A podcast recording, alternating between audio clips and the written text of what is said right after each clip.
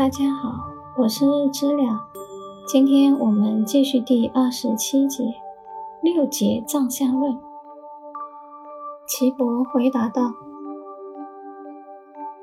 天之法度以六六为至节，地以九九为会数。天有十日干，甲乙丙丁戊。”以庚辛壬癸，因子为六，故六十为一甲，六甲循环为一岁，这是三百六十日法治之源也。自古之天之道者，知生命之本源，乃出于阴阳。地之气以中央为准，加上东南西北。一共有八个方位，合为九宫。其通于人之九窍，人亦以九窍通于天之气。此人乃生天地间之至理也。生命的构成由五行之木、火、土、金、水相生相克而成，气之数有三。即表、半表、半里、里三部分，各司不同气之运行。由此三气而能成天，由此三气而能成地，人亦由此三气而生成人。天地人合为三，每部皆有自己的三数。此九数再区分为九部。所以人亦可分九脏。人体外形共分四部，即头、身、手、足。所有腑脏经脉收藏此四部之中。人之神分别为神、魂、魄、思、精五神，而分别收藏五肝脏、心、脾、肺、肾之内。故共计九脏合以天地人之九数也。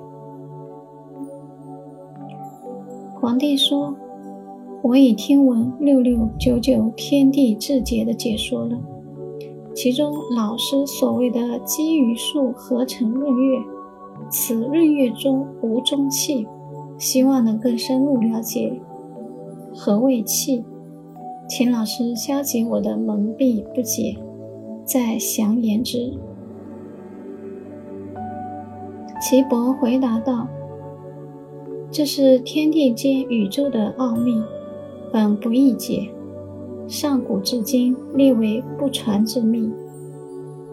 吾师就代曾师傅于我。”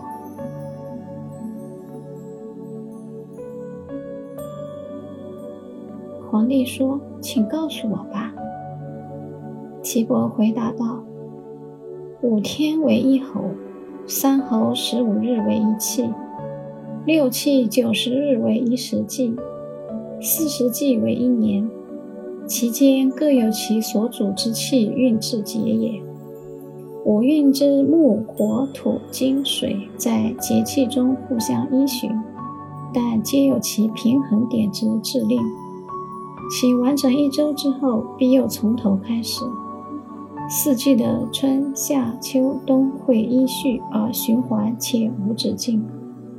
五日之一候亦有同样的法则，故雨不过五日，时亦不出五日为正常之候。医师如不知年之节气增灭、节气之盛衰、五行气运之虚实情形，是不可为良医的。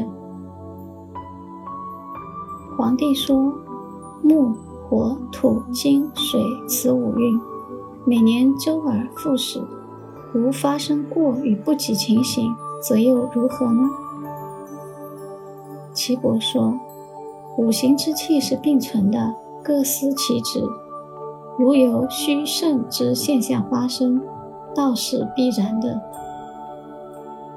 皇帝问：“什么叫做平气？”岐伯回答说。就是正常运作，没有过与不及之状况。好，感谢收听，我们很快再见。